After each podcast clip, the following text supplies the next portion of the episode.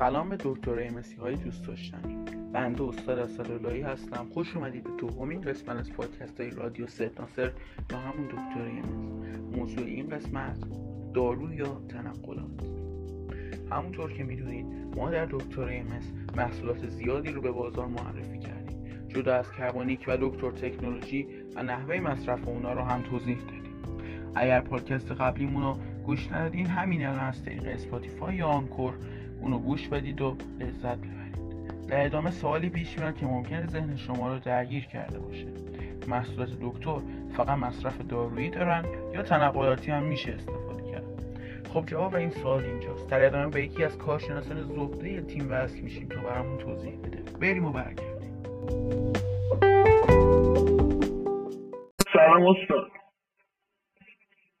سلام استاد اسداللهی خوبید استاد خوبی از خودتونه بفرمایید.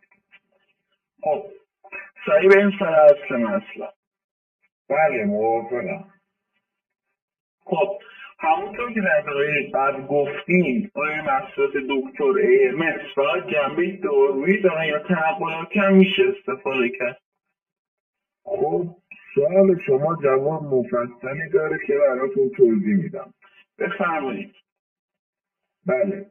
محصولات دکتر AMS به طور کلی خواص دارویی دارد ولی اگه کسی نخواست از اون خواص استفاده کنه می‌تونه محصولات ما که ما رو که روش برچسب ANS شده رو خریداری کنه آها میشه در مورد این برچسب توضیح بدین؟ این برچسب به معنای منقضی شدن محصول از لحاظ خواص دارویی است. و وقتی این برچسب روی محصول باشه یعنی محصول جنبه تنقلاتی داره. بله شما راست میگید. البته ما در ما در کانالمون درباره این موضوع صحبتی نداشتیم و می‌تونیم اطلاع رسانی کنیم. بله هم بله همونطور که میگید من داشتم در کانالتون گشت می‌زدم.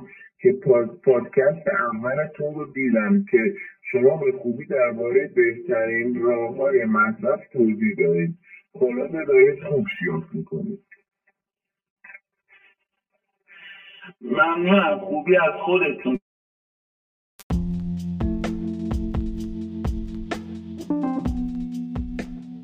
جمعبندی. بله به این نتیجه رسیدیم که اگر می‌خواید از محصولات دکتر جنبه تنقلاتی داشته باشید باید محصولات با برچسب ANS رو خریداری کنید. تا قسمت بعد خدا نگهدار.